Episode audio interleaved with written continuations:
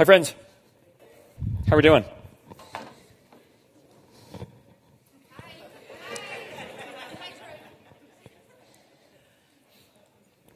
Well, I'm glad you're here.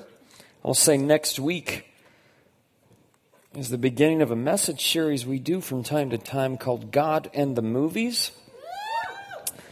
In this series, we'll use some of Hollywood's stories to illustrate God's story with us. We're going to pop a little popcorn, show a few movie clips, and dig deep into the scriptures. Now, year after year, we found this series offers a great opportunity to invite your friends to church. So think and pray about whom you could invite to join us for this year's God and the Movies series. As that series approaches, there are a few ways you can help us.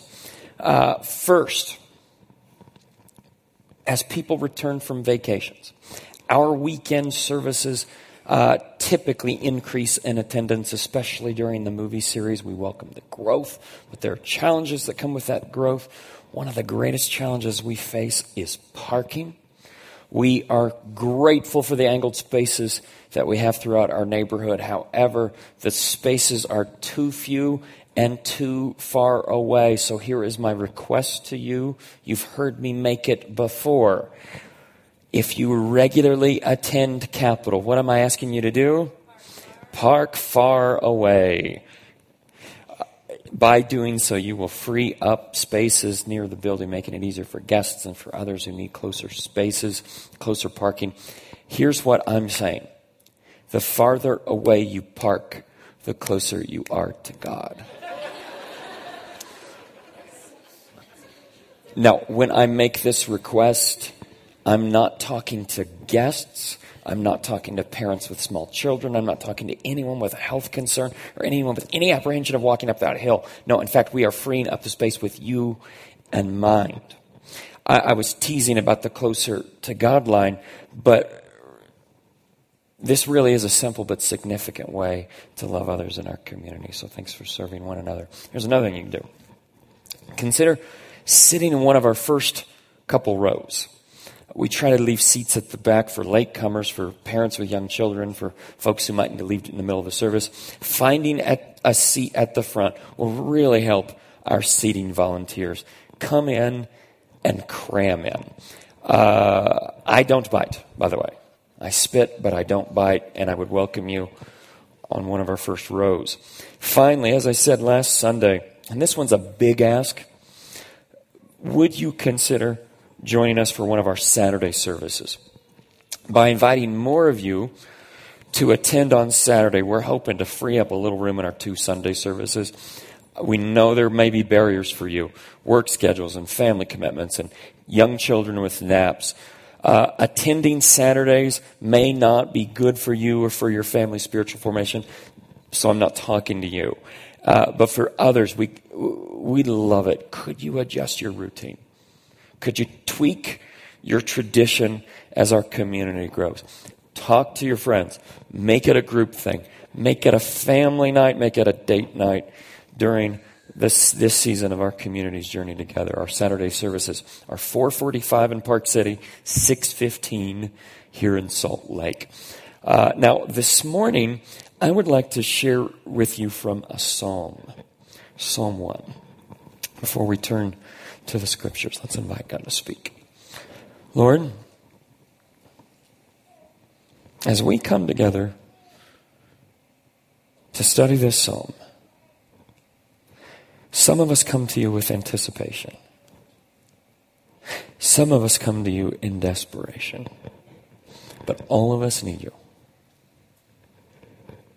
We need you to shape our souls so that we can experience the abundant life you promised. We need you to shape our souls so those around us may experience abundant life when they interact with us. We need you, so we seek you. Help us seek you with all our hearts. We pray this in the name of King Jesus. Amen. Today I want to talk to you about your passions. What are you passionate about? I'm passionate about a good steak. There's nothing like a ribeye grilled medium over an open flame. I like my ribeye with a side of ribeye. I'm passionate about steak. But I'm not beholden to a particular cut of meat. I love a good tri-tip as well. Grilled to Santa Maria perfection, preferably over red oak logs. You can't go wrong with the tri-tip. I have a deep affection for Mexican food. I grew up around a particular type of Mexican food known as Tex-Mex, which probably isn't really Mexican food, but it's easily identified by its heavy use of cheese and meat, and it's wonderful. I love Mexican food. I love Italian food. I'll take pesto, alfredo, carbonara. Are you familiar with carbonara? Key ingredients to an authentic carbonara: eggs, cheese, and bacon.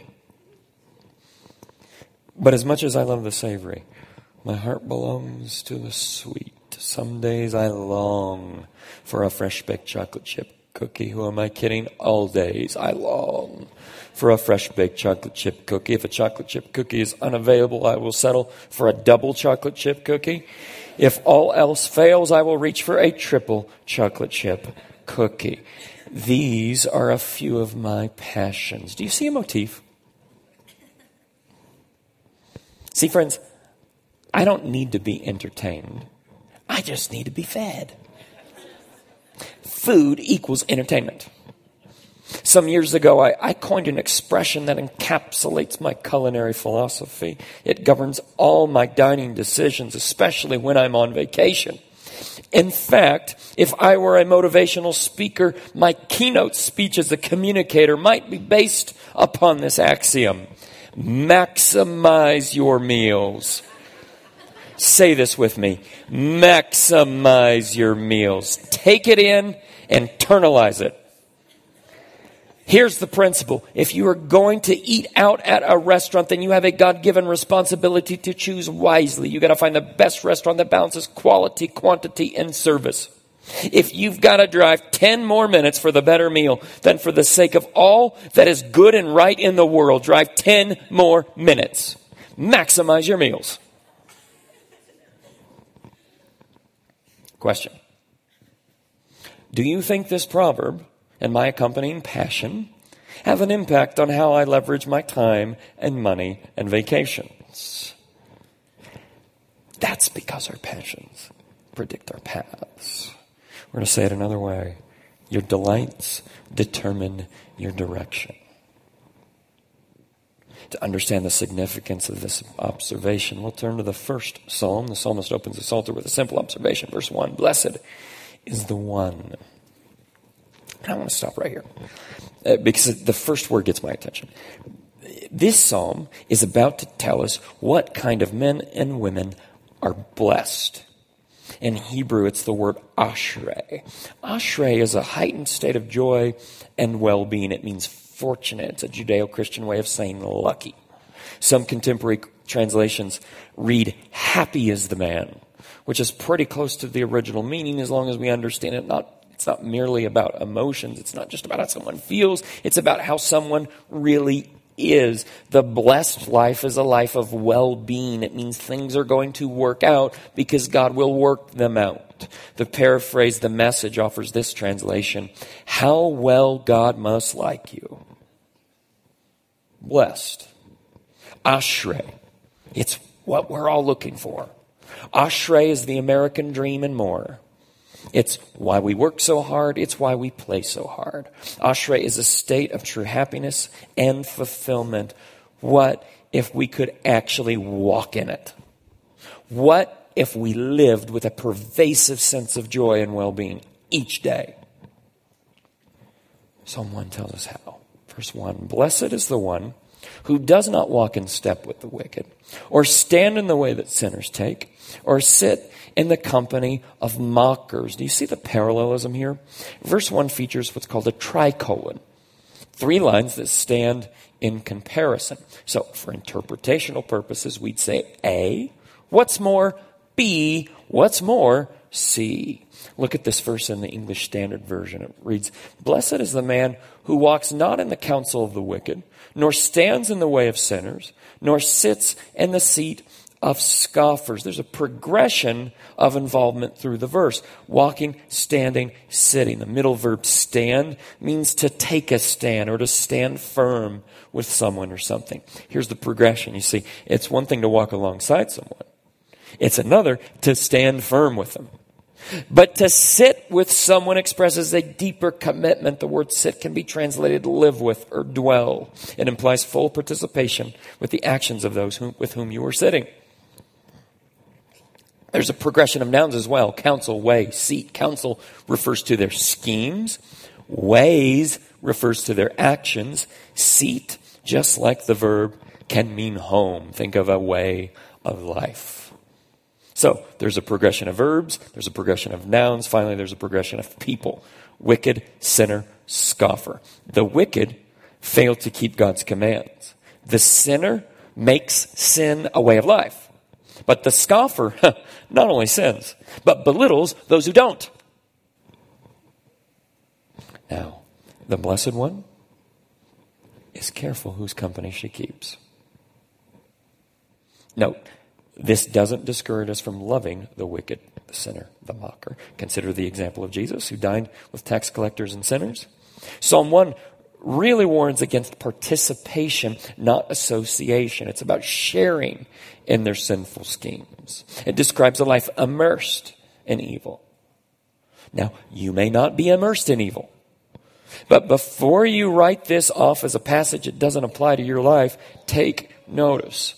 The verse suggests a gradual descent into evil. There is a natural but not so obvious slide from A to B to C, so beware. Overall, the verse says, fortunate is the one who deliberately keeps company with good people. Again, nobody's telling you to ruthlessly cut people from your social life. That being said, we dare not underestimate the influence of our friends. Some of you regularly operate in environments with people whose choices are not good and godly. That may not be a problem at all unless you want them to accept you. Unless you really want them to respect you. Ask yourself, who are the people you're most passionate about? Who are the guys and gals you most want to please? The people you delight in will determine your direction. Back to the N I V, verse one. Blessed is the one who does not walk in step with the wicked, or stand in the way that sinners take, or sit in the company of mockers. Verse two, but whose delight is in the law of the Lord. Friends, this is the key to a life of blessing. Law in Hebrew is the word Torah, or Torah. It's often It often refers to the first five books of the Old Testament. But here, uh, the sense is more general. It means guidelines, instruction, teaching. The Blessed One is one who delights in the instruction of God. Look back at the verse with me. To delight is to derive pleasure from something. In its verb form, it conveys a sense of joy and affection. So step into the application with me. Picture someone who cherishes, cherishes God's instruction. Picture someone who can't wait to take their lunch break so they can break open the Bible. Are you still with me? Let me go further. Picture someone who longs for God's correction. His correction is a part of his instruction. Picture someone who longs for God's discipline.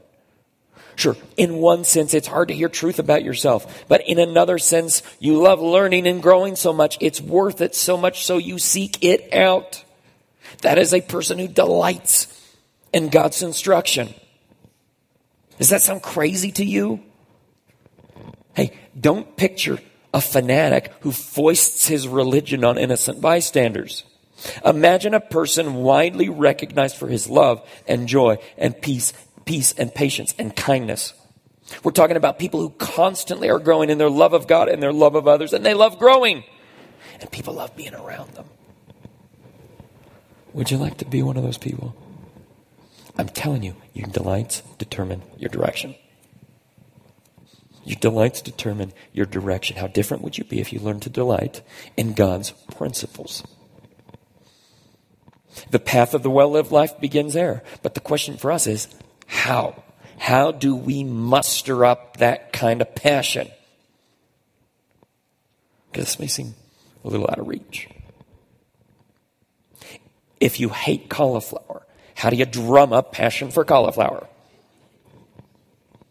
Maybe the rest of the verse will offer some assistance. Back to verse one. Blessed is the one who does not walk in step with the wicked, or stand in the way that sinners take, or sit in the company of mockers, but whose delight is in the law of the Lord, and who meditates on his law day and night. To some Christians, meditation is a scary word, but it's an important word throughout the scriptures. In Hebrew, it's the word chagah. Say that with me. Chagah. Beautiful. Chagah means to murmur something under your breath. Linguistic experts consider it onomatopoeia. That is a word that sounds like its meaning, like splash or crash. In the ancient world, uh, in the ancient Hebrew world, the word chagah mimicked the sounds of low voices muttering, chagah, chagah, chagah. Psalm one tells us, the man or woman who's blessed meditates on God's instruction night and day. Now, as you read this, please note, this isn't a legalistic command to constantly whisper scripture under your breath. It's about keeping God's truth in front of you throughout the day, mulling it over, giving it regular attention. In one of his recent books, writer and scholar Eugene Peterson brought to my attention a connection I never observed. He reminded me of my childhood dog, Bandit. Now, Bandit was a great dog, full of spunk and love. But Bandit was not a well-trained dog. Bandit demanded to be the center of attention at any given moment, and if he wasn't, he would go out of his way to get your attention. Well, that is unless you gave him a chew toy. We used to give Bandit uh, these rawhide chew toys that were coated in beef syrup. You know which ones I'm talking about? When Bandit got a hold of a syrup-coated bone, he would disappear for hours. Now, if you snuck up on him, you'd find Bandit somewhere in a corner, gnawing and licking, often making soft growling noises because he was obsessing over the bone. Peterson brought to my attention a passage from Isaiah, Isaiah thirty-one, verse four. As a lion or a young lion growls over its prey. Now stay with me, this is going somewhere. Picture a lion in the shade of a tree devouring a recently slain animal. He's focused, he's fixated, he's growling as he satiates his appetite. It's a graphic image, isn't it? If you're listening online, I have literally displayed a graphic image on the screen for them. It's terrible. Be thankful I cropped it. Look back at Isaiah thirty-one. See, in Hebrew, that word growl is the word chagah, to meditate. Do you get the picture? First, you chew on this side of God's teaching. Then you gnaw on that side of God's teaching until you've ingested the entire principle. How different would your life look if you learned to meditate on God's principles like that? Now, meditation throughout your day may seem impossible at first glance. You're too busy, right? But you got to know, you already do this. Think about the things you think about. Food, fun, women, success, revenge, recognition, women.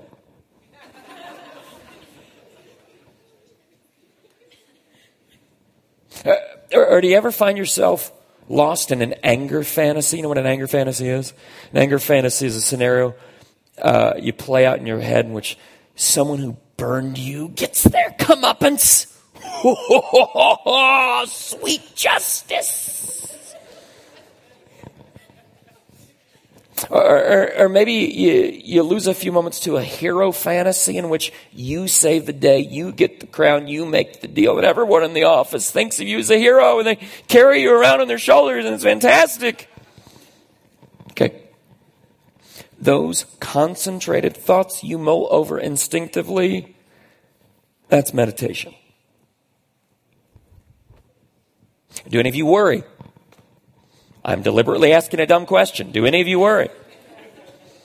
Do you worry about your grades? Do you worry about your kids' grades? Do you worry about your performance at work? Do you worry about your C E O's opinion of you? Do you worry about your mother-in-law's opinion of you? When you worry, you toil, you fret, you fuss over an idea or an outcome, a negative outcome to be sure, but the action is the same. My mom had a word for this, stewing. What are you stewing about? How do you make a stew? You throw a bunch of ingredients into a pot that may or may not belong together, but you let them simmer and bubble and boil for hours. Some stews are good, but what's in your pot? Maybe we should have put that on a slide. What's in your pot? Post that on Facebook, Mackenzie.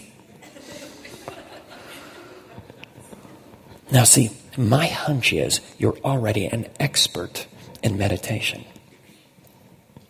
It's just the blessed ones, the people who are blessed, meditate on something different than you. So try it as an experiment in real time. Find a passage or two from the Bible that applies to the circumstances of your life. See if you can learn delight, to delight in His Word. See if you, if you will naturally stay off the path of the wicked. Let me pick on the gentleman for a moment. Let's say you struggle with lust. A, a beautiful woman walks by. Your normal response may be to take a second look, to ponder the image, to mull it over, to muse on it. But what if instead you ponder the words of Job, Job thirty-one, one, I made a covenant with my eyes not to look lustfully at a young woman. Two paths, two choices, two objects of delight, but only one leads to a life of blessing. My friends, your delights determine your direction.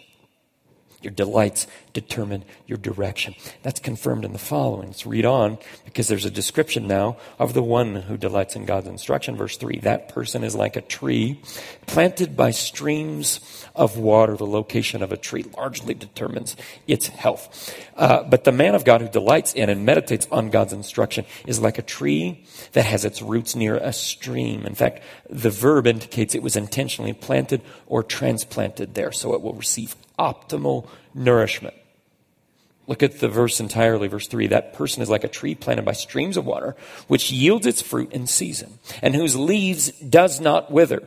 Whatever they do prospers. What does it look like when the leaves of your tree are withering around the edges? Think of a time when you were spiritually disconnected, when your soul was neglected, when your soul was undernourished. Th- think of a season in, in which you felt disconnected from God. What were you like as a human? What was the state of your heart and mind? How'd you feel? What flowed from you? Here are some of my words when I'm withering: stressed, overwhelmed, harsh, impatient, irritated, discouraged, fussy. Hey, I'll confess, this was not a fuss-free week. Not for me. Nope. This week I saw the impact of meditation when meditation is done wrong. It, okay. It was one of these weeks when nothing went according to plan. Meetings were harder and longer than I expected. Conversations were more challenging. Details were more tedious. My plans for this weekend's message, which I crafted weeks ago, fell apart about midweek, which meant I had to start from scratch in my already overbooked week. I had early morning commitments. I had late night commitments. I was committed to everyone and everything except my well-being. Best week of my life. Love it. Sometime during the week, I caught myself meditating. I caught myself stewing. What an exhausting week. I don't know how I'm going to make it through it. Can a guy catch a break? I mean, I work for God, for crying out loud. I replayed some of those conversations and frustrations, which naturally gave way to me fast forward into future conversations and frustrations, which go poorly, all the while dreading that I'm entering the busiest season of my calendar year. The movie series starts next week, and I have no idea what I'm doing. Oh, God. Yeah, leaves got a little withering this week. But what if, rather than meditate on disappointing circumstances or disappointing people, what if I meditated on God's principles? The Lord is my shepherd. I lack nothing. You give me everything I need to do everything you want me to do. Now, when I do that, the effect in my soul can be described with a completely different set of words than the ones I shared earlier. Try these on. Calm, content, creative, grateful, gentle, generous, funny, even silly. I'm not saying silliness is a fruit of the Spirit, but it's often a fruit of my spirit when I'm stewing on God's principles. See, when I meditate on God's teaching, I see my circumstances through the eyes of faith. When I meditate on God's teaching, I look for the Lord. When I can't see him, I begin to see every event as an occasion in which he will confirm his competence and faithfulness to me. Does that sound familiar? Verse three, that person is like a tree planted by streams of water, which yields its fruit in season, and whose leaves, whose leaf does not wither. Whatever they do prospers. Now, that's an interesting line. Uh, Psalm one is generally considered a wisdom psalm. That means it's wisdom literature, so it's like a proverb. So we should note that just like the Proverbs, this verse is intended to communicate that which is generally true. This psalm doesn't promise that absolutely everything I ever attempt will be wildly successful. Here's the point.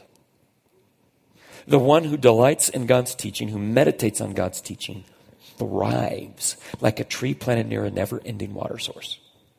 My life will bear fruit, my leaves will be healthy, my ministry and my marriage and my parenting and my finances will be better off than they'd be had I not embraced God's teaching in that way. My friends, if this is true, we better think about what we're thinking about. Dallas Willard says it more intelligently. He says, mature human beings will be very careful about what they allow their minds to dwell on or allow themselves to feel. I'll read it again. More mature human beings will be very careful about what they allow their minds to dwell on or allow themselves to feel. We have more control than we think we do. You see, your delights determine your direction. Your delights determine your direction. Now, you may not believe what I believe. You, you may not believe that the Bible is inspired by God. I do. I, I don't know. God speaks in many ways. Hopefully that'll be confirmed next week. God speaks in many ways, but I found he especially speaks through that ancient book. I'm not alone. Countless people over centuries have found the same thing to be true. But, but even if you don't believe that, here's what I'd say. Start putting these principles into practice. Begin to mull over some of these principles you're learning as you journey with us. See if God proves himself real to you.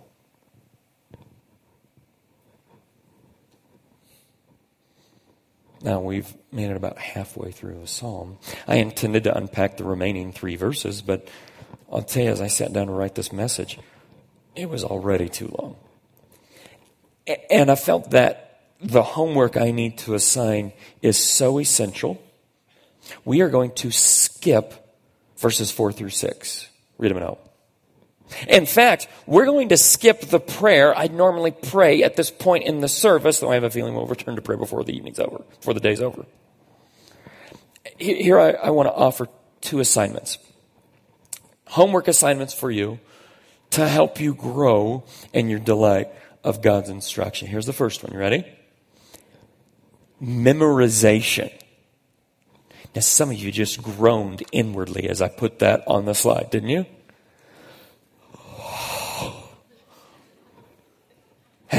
in your defense, not many of us are good at memorization. My fifth grade teacher, Mister Mueller, required his students to memorize many things other teachers didn't require. Now, how do you think other fifth grade students, or how do you feel like my fellow fifth grade students responded when they found out other fifth grade students didn't have to do what we had to do? It's not fair! Missus Wilkins' class doesn't have to do this! Oh, he made us memorize all the helping verbs in the English language. Am, is, are, was, were, be, been, been, have, has, had, do, does, did, can, could, should, would, may, might, shall, will, must. Boom. Boom wasn't one of them, by the way. He made us memorize prepositions about, above, along, against, around, among, after, at, and across. That's just the letter A. I could go on. Now, most of his students griped about this assignment. And I don't know if it was a good way to teach grammar. But I do know that to this day, I can pick the preposition out of a sentence faster than most humans. It's more handy than you think. You see, his purpose was that we might have the relevant information ready when we need it. That's That's the purpose of memorizing the scriptures. It fills our minds with what we need, so it's available when we need it. And hey, it's not that hard to memorize a few verses. Even for those of us with bum memories. It's amazing the things we tuck away in our minds. Recipes, sports statistics, quotes from The Simpsons. That's where I saw the leprechaun. He told me to burn things.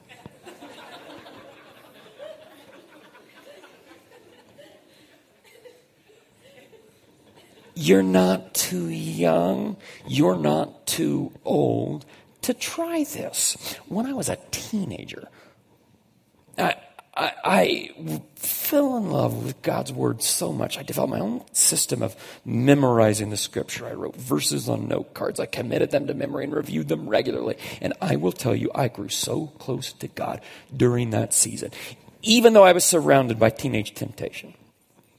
Maybe memorizing some passages from the Bible will help you to know him like it helped me when I was a teen.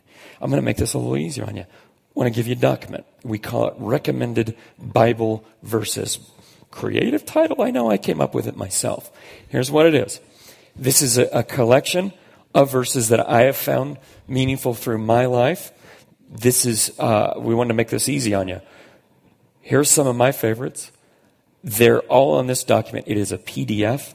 You can download it from our online bulletin, bulletin dot capital church dot com. You can Uh, look for it on our social media account. We'll post it a little later this week.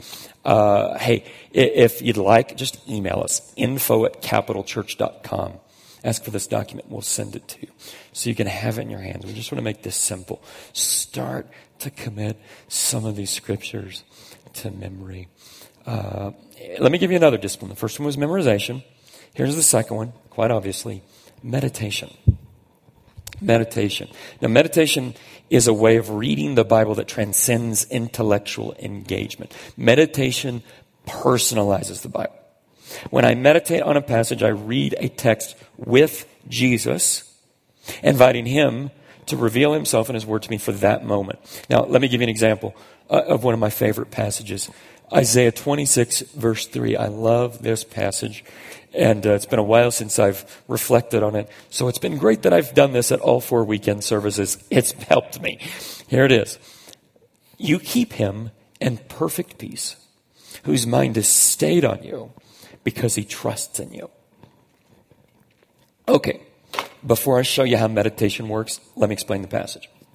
The verse ends, uh, I'm sorry, the verse begins with the end.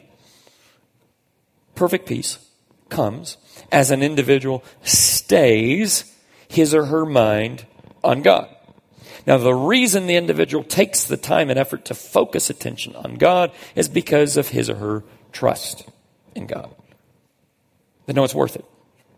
Okay, let me show you how I do meditation.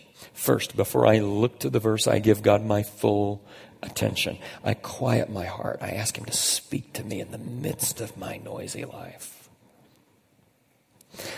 Then I simply read the text. It's cool if you could do this aloud, but don't frighten your coworkers and pets. You may want to do that alone. As I read the text slowly, I pause as important words jump out to me, because that might be God speaking. So I listen. Be aware of what God might be saying. How do you listen for God's voice? Well, you probably won't hear an audible voice. At first, God's thoughts will sound like your thoughts, but over time you will learn to recognize when God is speaking to your heart like that. See, his words have a different tone. They don't sound like the crusty old thoughts you usually think.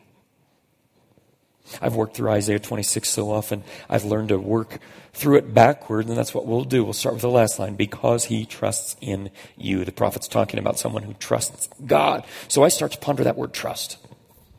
I mull it over, process it. Maybe ask some questions of myself. How am I doing with trust lately? Am I really trusting God with my kids, or do I find myself parenting like I have no God? Am I really trusting God to help me write this sermon, or am I flailing about like it's all up to me? Now, if as I do that, I identify a lack of trust, maybe here, I'll stop for confession, to ask forgiveness for my lack of faith, but also ask him to increase my faith. A good prayer to pray. Then the prophet talks about a mind stayed on God. Now, I usually read and teach from the N I V, the New International Version of the Bible. Uh, this is the English Standard Version, and I like it for Isaiah twenty-six because of the way it uses that old verb to stay. Now, we don't use that verb that way very often today, do we? To stay your mind on something. But the reason I like it is it's an accurate reflection of the original Hebrew sentence. As I'm thinking about a mind state on God, I consider the person who trusts God makes a concerted effort to stay his or her mind on him. She focuses her thoughts on him through the day. She remains connected to him. As I reflect on this verse, I ask myself, what would it look like for me to stay my mind on God today? Hey, I don't know about you, but I get so distracted by people and problems. I ask, what can I do to increase my attention to Jesus throughout the day? Now, remember, I'm not just pondering this question myself. I'm engaging God about it. I ask him to help me stay my mind. Maybe I come up with ways that I can remind myself of his constant presence with me. Uh, maybe I set my cell phone to buzz me. Buzzes in my pocket, nobody notices, but it's just a simple reminder, and I remind myself when I feel it. The Lord is with me. The Lord is with me. The Lord is with me. Maybe I, maybe I take this verse. I put it on my computer screen. I put it on my phone screen. I put it on my dashboard. Find ways to stay your mind on God. Then I come to the final phrase, the result. If my trust in God leads me to stay my mind on him throughout the day, then he keeps me in perfect peace. First, the verb keep. Now, as I'm working through the verse, I know enough Hebrew to distract myself by remembering that word keep uh, also means to guard. Okay? So it's a protective word. You don't have to know Hebrew to discover that for yourself. Even the English word keep strikes me as an interesting word. God keeps me. Wait a minute. He keeps me? If I stay my mind on him, God does the keeping.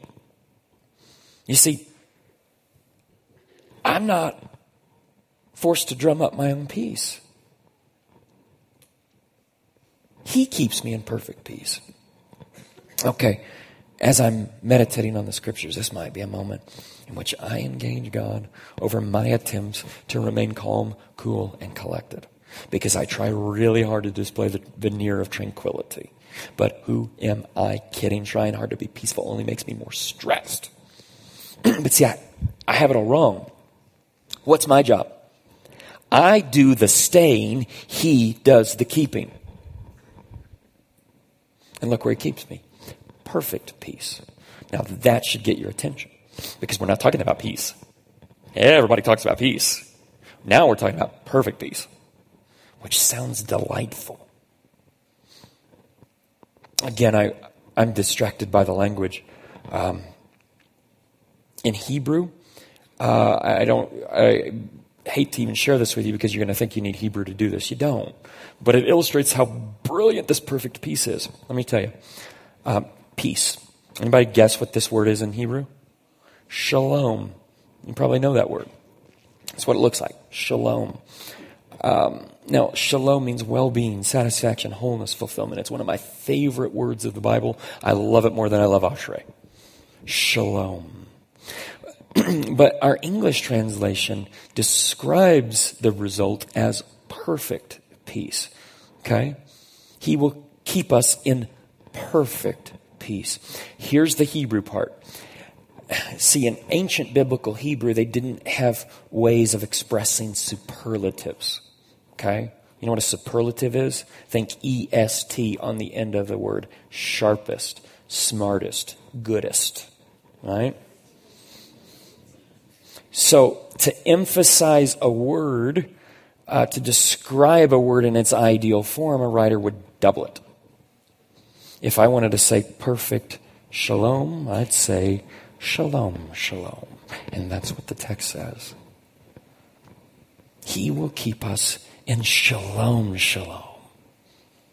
As I reflect on those words, perfect peace, maybe here I'll have a conversation with God about what perfect peace might look like in the different areas of my life. Perfect peace in my marriage, perfect peace with my staff, perfect peace when I disappoint people, when I can't be everywhere I want to be, when, when I'm not as talented as I'd like to be, perfect peace with difficult people, perfect peace with growing people, perfect peace with time management. Lord, did you really give me enough time to do everything you want me to do?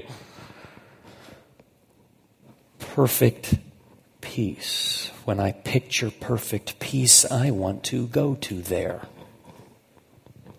But I don't go to there. I go to him, and he keeps me there. Remember what we read? How did I learn that? By meditating on a scripture. Then, as I conclude my meditation, I might respond with a word of praise, thanking him for his peace, and looking forward to carrying that scripture with me throughout the day. So here's your assignment. Try it for yourself. You could try it with this verse. I'll give you more if you're interested. Here's another document we've created, Meditation Verses, another great title for a document. Um, this is one that uh, uh, I think Tara recommended in a, in a message she delivered just just a few weeks ago. And so, or at least earlier in the summer, uh, when she delivered a great message about your thoughts. If you weren't here for it, download it and listen to it. It's fantastic. Uh, this is a document. What makes this different than the other one? The other one is a list of scriptures in chronological order. This is just a list of references, but it's uh, designed topically. And so we've arranged it around the topic of worry or the topic of anger, right? And so if you have a particular issue in your life, a particular thing you'd like to study or, or, or, or unpack with God, this might be a handy tool for that. So again, online bulletin, look for it on social media, info at capital church dot com. We'd love to get this in your hands. Now, I want to pray. But before I do, I got to ask, how do we develop a desire for God's teaching? Let's get real. You may not have had a good experience with the Bible. When you open the book, all you find is boredom and irrelevance. Hear me. If that's your experience, you're not alone. Remember, the Bible is an ancient collection of writing written first to its ancient reader. The Bible doesn't read like a blog, so let's right-size our expectations. It's going to take work to understand how to read the Bible. But I'm going to pray a particular prayer. I'm going to pray that God will change your experience with the Bible. And I'm going to pray that as he changes your experience with the Bible, he changes your desire. You know, desires aren't set in cement. There's a cold beverage we serve in the cafe. I believe it still has my name next to the menu. What is it? Sweet tea, right? How many of you are drinking sweet tea right now? Yeah, only like a handful. Well, good for you. You see, all my life I had a passion for it. Oh, I grew up with it. If you travel through the South, it is everywhere. It comes out of the faucets. It does. I, I, I could drink the stuff by the gallon. But I'll tell you, over time, I've completely weaned myself off of this sweet nectar. So much so, I can't stand the taste of it. Friends, hear me. That's a miracle. That is proof that there is a God. Your desires aren't set in cement. Let God change your desires. Ask Him to. That's what we're going to pray now. Let's bow our heads. Father, I thank you for my friends, and I thank you for letting us end our summer on an important text.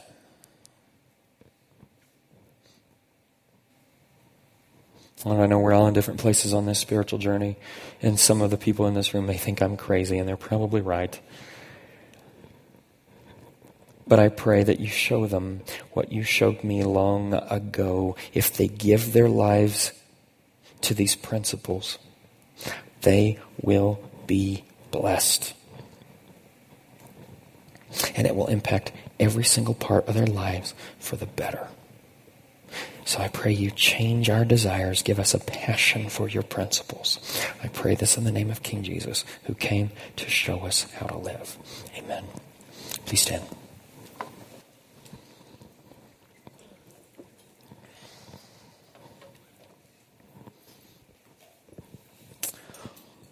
Here's a verse to take with you for the week. Psalm nineteen, verse seven.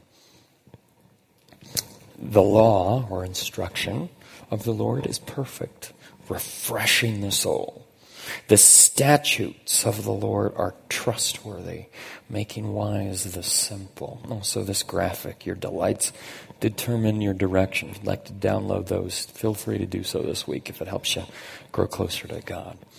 We have some friends that will be waiting here as the service ends. They'll be here to pray for you, make your way up. Invite them to do so, because they would love to help shoulder some of your burden before you leave. Here is my prayer for all of you. May you maximize your meals. And more importantly, may you find the delight of stewing on God's teaching instead of the stuff on which you've been stewing. Thanks for being here. Grace and peace.